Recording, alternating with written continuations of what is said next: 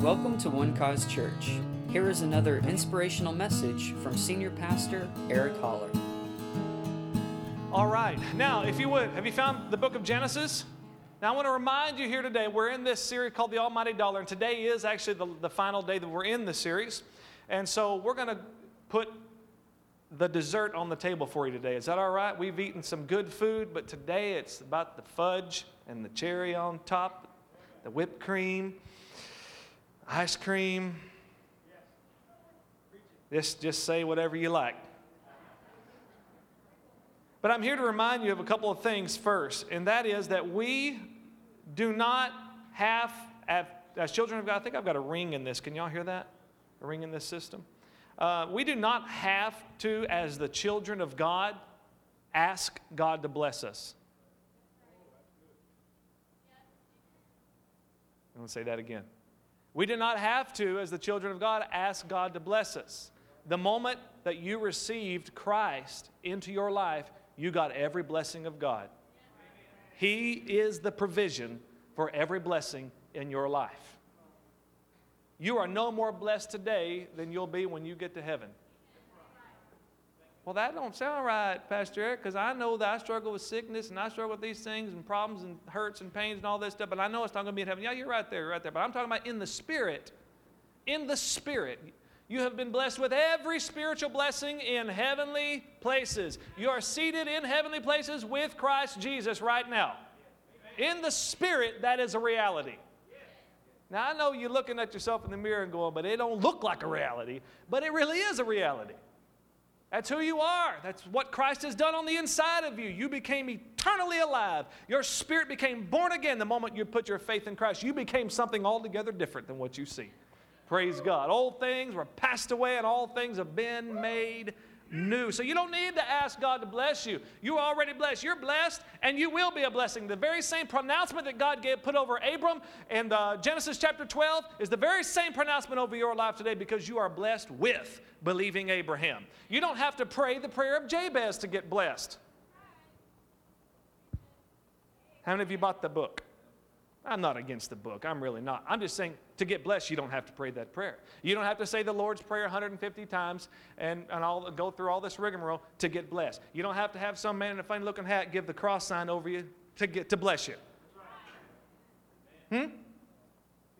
You don't have to go through a curse-breaking ceremony to be blessed. You simply have to believe that you are blessed. Come on. Are you with me today? It really is this simple. I love God. He just made it so simple for us. Jesus said, if you can believe, all things are possible to him who believes. He took the lid off right there, didn't he? Genesis 26. And there was a famine in the land, verse 1. There was a famine in the land beside the first famine that was in the days of Abraham. And Isaac, which is Abraham's son, went unto Abimelech, king of the Philistines, unto Gerar. And the Lord appeared unto him and said, go not down into Egypt, dwell in the land which I tell you of. Now, there is a reason why the Lord is telling Isaac not to go into Egypt. Because Isaac's father, Abraham, he came into the land that God had promised him. And guess what? There was a famine in that land, and Abraham hightailed it to Egypt. And Isaac saw this obviously as a good thing because when Abraham left Egypt, he was rich in cattle, in gold and silver, in possessions, in land. I mean, he was really wealthy. And so Isaac thought, okay, there's a famine in the land. I must do what Daddy did. But God said to him, do not go down to Egypt. You know, I think that God was going to show Isaac something about his nature, and I think he's show all of us something about his nature in this, that he doesn't do the same thing twice. Yeah.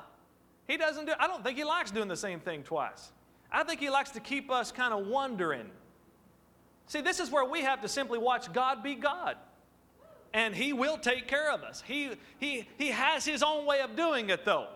You know, I don't mind how the blessing of God come in my life. God, you just do it.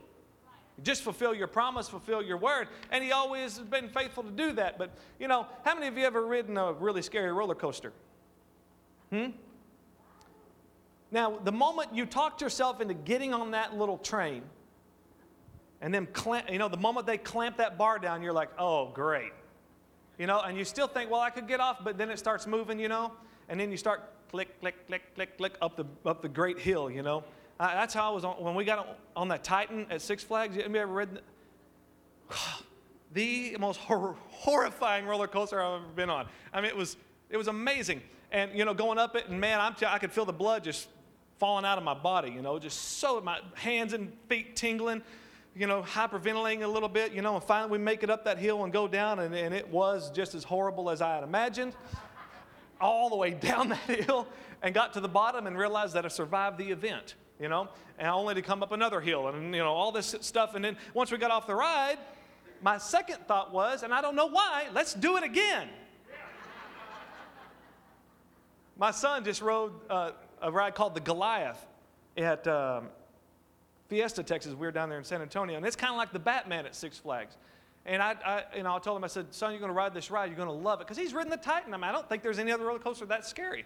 You know, and I said, you've ridden that. This is nothing. He said, I don't want to ride that ride. Well, he lost the argument, and he got on the roller coaster. And, oh, y'all think I'm mean for doing that? You're going to have fun. Get on there. Shut up. And so he got on the ride. And so we took off. And I didn't get to sit with him. So it was kind of. I didn't have to listen to him screaming or anything, you know. So we rode the ride, and as soon as we got off, he came over and he said, Daddy, let's do it again. And I said, I knew you would like that, you know. But it's just that uncertainty, am I going to survive this thing? And when you figure out that you survived it, guess what? You want to do it again. And whatever experience that God brings you out of or takes you into, whatever good thing comes into your life, your thought is, do that again. You know, you find yourself in this situation, Lord, I've been here before, and I know what you did before. Can you just do that same thing that you did before? And he's like, no. No, I'm going to take care of you, but this is where I'm God. And Isaac thought the thing that God was going to do is, I just need to go to Egypt. And God said, not Egypt. I'm going to be your God too, not just your father's. And you know what? He's God. He'll prosper you in Egypt. He'll prosper you in a land racked with famine. He doesn't need the perfect circumstance or place. He just needs someone to believe that no matter where they may be, they are blessed of God. They'll prosper not because things look better in this place or that, but because God is able to do exceeding abundantly above all that they could ask or think, according to the power that works in them, wherever they are. In a land of famine this morning, I'm here to give you good news. God is with you in the land of famine. You're struggling right now in your finances. I'm here to tell you, God's blessing is upon your life. He still wants to prosper you. Are you hearing? That is still His will. No matter where you have found yourself today, this is not the end for those who will believe. Genesis 12:10, just give you a scripture reference there. It says, and there was a famine in the land, and Abram went down to Egypt to sojourn there, for the famine was grievous in the land. So that's why Isaac did what he did. Now go back to Genesis 26, and we'll skip down to verse 12. It says, then Isaac sowed in that land. Which land was that? It wasn't Egypt. Isaac sowed in a land of famine. Now that's crazy. I mean, the natural mind tell you that is crazy. You don't go throwing seed in the ground, Isaac, when things are bad. You don't go around putting money in the offering plate when you ain't got no money. You hold on to it. Man, it got so quiet in here when I said that. Isaac sold in that land and received in. Listen, received in the, not 5 years down the road, received in the same year 100-fold. And the Lord blessed him. I want to encourage you here today. No matter where you are, God can and will prosper you. Verse 13, and the man waxed great and went forward and grew until he became very great. Man, oh man, sowing in a land of famine. And I like the way the New King James says, Genesis 26:13, the man began to prosper and continued prospering until he became very prosperous. Hallelujah. I want that testimony. I want to prosper. I want to continue prospering until I become very prosperous. Because the very same blessing was on Isaac. Go ahead and say it. Go ahead and say it. Say it loud. It's on you. Why did the Lord bless Isaac? Why did He do this for him? Did all this prosperity happen because Isaac was such a great guy? Did all this prosperity happen because Isaac was a man of integrity and character? No, not really, because just before that, he had been to Abimelech, King Abimelech, and lied to him about his wife and told him that she was his sister. That's another thing his daddy did, too. He learned from his father. So he just kind of threw his wife under the bus. He was afraid that if he said that she was his wife, if she was his wife, that he would kill him and take her for his wife. So he just said, oh, she's my sister. Meaning, do whatever you want. Well, wow, Isaac, not much integrity there, is there? Not much character there. I don't think any wife wants their husband to do anything like that. No, just a little while earlier this happened. So Isaac wasn't blessed because he was such a spiritual man. Isaac was blessed because he was in covenant with God. Are you hearing me today? Isaac was blessed because he was in covenant with God, just like you have a covenant with God. What is that covenant? The very same thing that God pronounced over him, Abram, just like I said, Genesis 12:2, and I will make you a great nation, I will bless you and make your name great, and you shall be a blessing. And I will bless them that bless you and curse them that curse you, and in you all the families of the earth will be blessed. This is all the families right here, part of it anyway. You are all the family. In him will be blessed. To sum it up, you are blessed and you will be a blessing. Anybody believe that today? Isaac's covenant was ratified by the blood of circumcision, but praise God, your covenant has been established by the blood of the everlasting covenant, the blood of the Lord Jesus Christ himself. You have a better covenant today established on better promises. There's no more sure thing out there. As good as Isaac's covenant was, yours is better. And so you have to know that so that you can know what you need to do to have it working in your life. I mean, it has been provided, but it's not automatic. You have to do something. It's been provided, just like God provided the promised land for the children of Israel. But what they had to do, they had to go take it. It was freely theirs, but they had to go get it. The only way to obtain God's blessing of prosperity is to believe first that it is for you and then walk it out by faith. It has to be received. Your part is simply to possess the provision. You know, there's a place reserved for everybody in heaven. There really is. There's so much strange preaching about God's view toward mankind. And a lot of times they forget about Jesus and what he did. And just what he did to provide the way to God for salvation and to heaven. They forget, they get on this do's and don'ts, and you got to do this, and you got to be right, and you got to act straight, and you better cut this off, and you better grow this out, and you better stop, you know, all this kind of stuff. That's all self-righteousness. But God's not trying to keep people out of heaven. Salvation is not something we're juggling and hoping to God that we keep all the balls in the air, you know. Oh, God, I hope I can just make it. That's the bottom of the barrel Christian living. That's no understanding of what Jesus did for you. That's man's religion. And God has. Turn to Revelation chapter 3. I want to show you something really powerful. See, I learned as a kid. It might have been through my dad's bad preaching at the time before he really knew very much, but I'm just kidding. I heard as a kid that when you got saved, then you got your name written in heaven. How many of you ever heard that? The moment you get saved, you get your name written in heaven. Did you preach that? So I learned that from you. How many of you heard that? When you get saved, you get your name you get your name written in the Lamb's Book of Life. I heard that a lot. But that's not what the Bible teaches. This is how thoroughly God's convinced that the world is saved. Romans chapter 5, is it okay if I just go off on this for just a second? Because I think you need to hear this today. Romans chapter 5 says that God was in Christ, past tense, God was in Christ reconciling the world unto himself and given us now the ministry of reconciliation. So when did that happen? In Christ. That happened when Jesus Christ bowed his head, had poured out all of his blood for the sins of all mankind, bowed his head, died on the cross, was buried, and rose again from the dead. And that by that one act, the whole world in God's eyes was reconciled. All of his anger, all of his wrath toward man and toward man's sin was over. The battle, the war was over.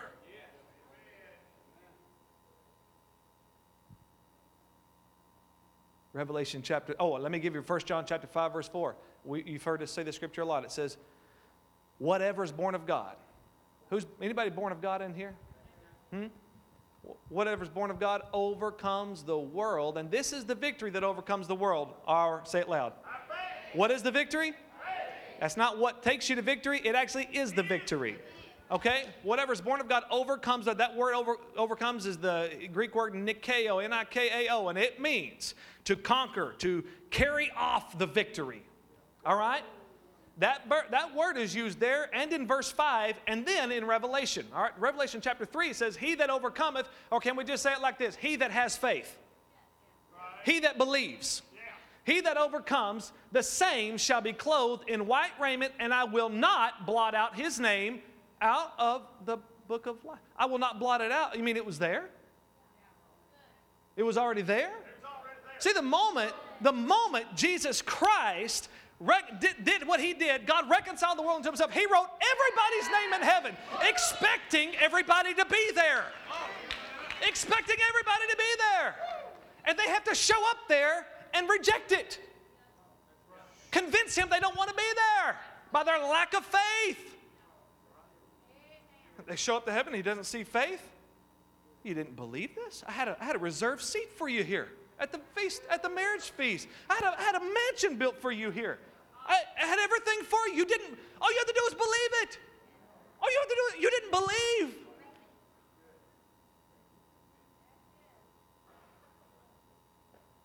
Then you get what you want. And then hell, the Bible says, is continually knocking down walls and extending its borders because no man was ever designed to go there, but they go there and they have to keep building on. And here's heaven wide open, waiting, and has a place for every man. Wow. What a sad thing. What a sad thing for somebody to go through life and never believe and never put their faith in Christ. I think the problem is that they're not really hearing the gospel. I think what they're hearing is a bunch of religion. If they just hear the simple truth that Jesus Christ died for your sins, he was buried, and he rose again from the dead, and if you'll believe that, you'll live forever. Hallelujah. If you'll just hang on what Jesus did and believe that he is the only way to God. There is no other way. There are no other gods. There are no other places. Yeah, they're all out there, but none of them are going to take you to heaven. Jesus said, I am the way, the truth, and the life. No one comes to the Father but by me. See, God didn't make it complicated for us. The Bible does not say he so loved the world that he gave us Buddha and he gave us Muhammad and he gave us this way and however you want to do. And then there's also Jesus in that mix too. No. God didn't complicate it. He gave us the whole world one answer. He so loved the world that he didn't. Just made it simple. Believe in Jesus and you got it. He's it. Get on that road right there. He'll take you all the way to heaven. Praise God. I'm here to encourage you today. God wants you in heaven more than you want to be there. Wow, that's good preaching, Pastor. I don't think they're convinced yet, but look at 26:13 again, Genesis. And the man, that is Isaac, waxed great, went forward and grew until he became very great. That word waxed, or went forward, that is, in the literal text says that his life began to flow like a river. Whew. He waxed great, and his life began to flow like a river. You remember John 7:38? Out of his belly shall flow rivers of living water. See, Isaac could have run to Egypt just like everybody else could. Egypt just simply represents the world system. And you can respond, and you can react, and you can regurgitate whatever the world's offering you and get the world's results. Or you can, in the face of troubling and uncertain circumstances, one being where our economy is right now, you can, in the face of all that, believe that you will prosper in the land which you sow. Isaac did something. He knew he was blessed, but he took action in a place where there seemed to be no blessing. He sowed a seed because he knew he was blessed, not to get blessed. Are you hearing me? We don't tithe and we don't give offerings to get blessed. We do it because we are blessed. And when you get that revelation, you begin to act on it like that. God can't help himself but perform his word in your life. Hallelujah.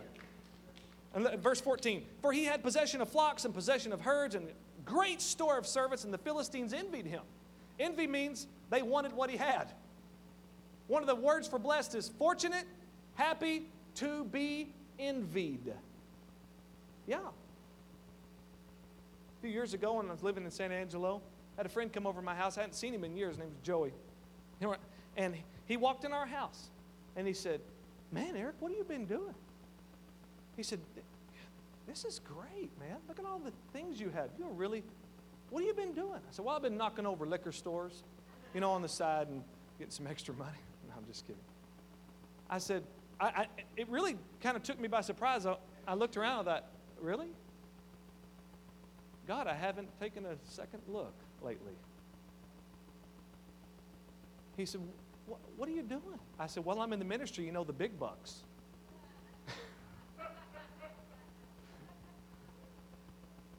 I said, Joey, I don't know what to tell you, except Heather and I a long time ago decided that we were going to sow no matter what.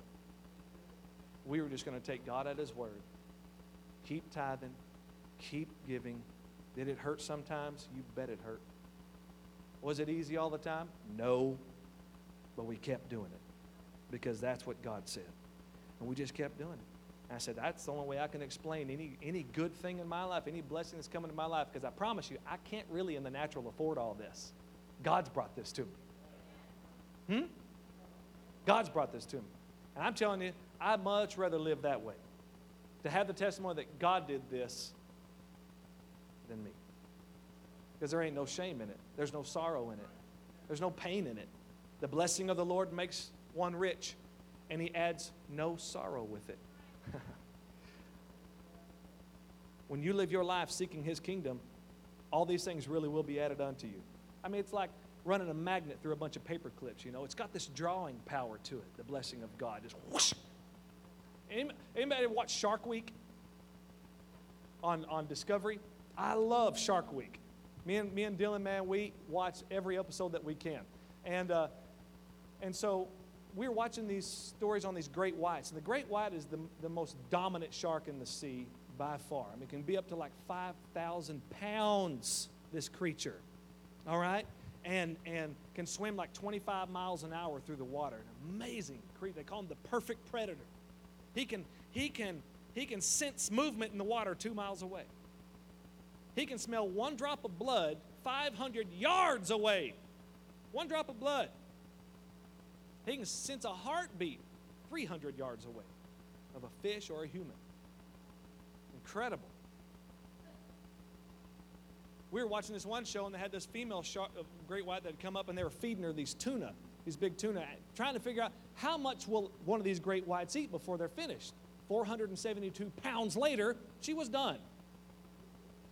472, 25% of her weight. She was about a 2,000-pound shark. Incredible creatures. And you know what? Pastor John said it this morning. The first thing that God gave man dominion over was the fish of the sea. You have dominion over great whites, as long as you don't get in the water with them. I mean, that's why we have boats. That's why it acts better we have land. Just stay on the sand and you'll be all right. Well, we weren't meant to be prey to anything, especially a fish in the sea, what we're called to dominate. I mean, God told Adam and Eve, be fruitful and multiply. He hasn't changed that. Dominate, subdue the earth. Have dominion. He's still working under that system today. Now, there is going to be a day, thank God Almighty, that Jesus Christ is going to come and take over and make it all right. Because we've done a bang-up job up to this point, haven't we? But we're not called to be dominated. Deuteronomy chapter 28, verse 2, it says, I love this scripture, all these blessings shall come on you and overtake you. The only thing that ought to be overtaking you as a Christian, the blessings of God. The only thing that ought to be hunting you down, sneaking up on you, are the blessings of God.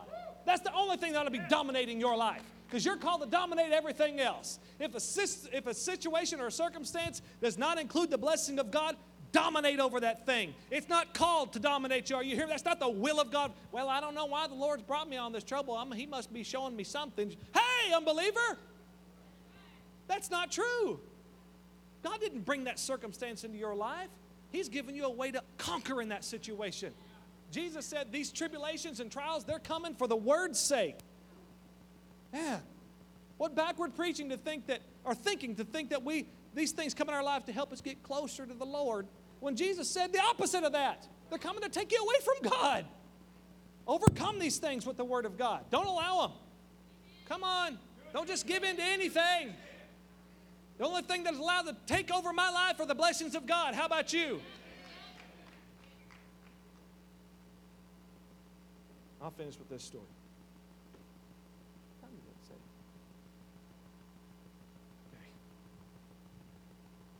Just a personal testimony.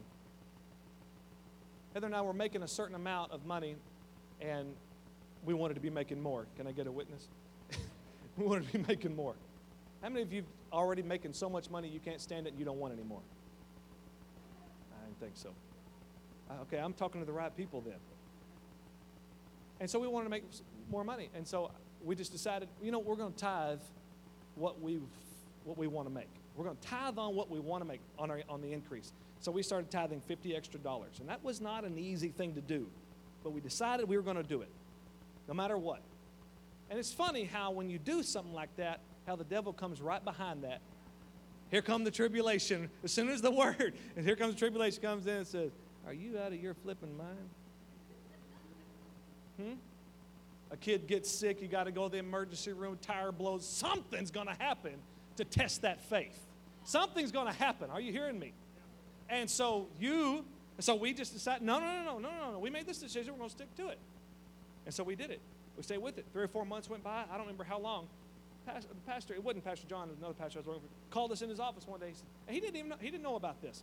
And we're just keeping this to ourselves. And he said, Eric, it's time to give you a raise. I said, yeah, it is. No, I didn't say that. I said, oh, good. And he said, been praying about it, thinking about it. And I'm going to increase your pay $500 a month. And it didn't even dawn on me that that's what we've been believing God for. And I walked away, and all of a sudden God said, $50 is tithe off of $500. Oh, yeah. But we never would have known that reality had we not done something, had we not sowed a seed. Are you hearing me today? It's the way to get the blessing of God working in your life. Sowing, no matter, sowing in Egypt, sowing in famine, sowing in McKinney, sowing at Cornerstone Worship Center. Amen. So at this moment, I want to encourage you today. We did this morning in the first service. Just feel like it wouldn't be right preaching this message and teaching these things if we didn't give you an opportunity to give a faith offering. So at this time, our ushers are going to bring the buckets. And we're here really to just sap you of all the money you got right now. Just kidding. Well, I heard somebody say that in their head, so I had to respond to it. No, it's not true. Not true. It's just a special offering. There's something specifically that you're believing God for today. Sow a seed for that. If you need an increase in pay, whatever it might be, sow a seed today. The Bible says God will not be mocked. Whatever a man sows, that he will also reap. All right? If you don't have anything, you've got a coat button, pull the button off, put it in there. It doesn't matter. Just whatever.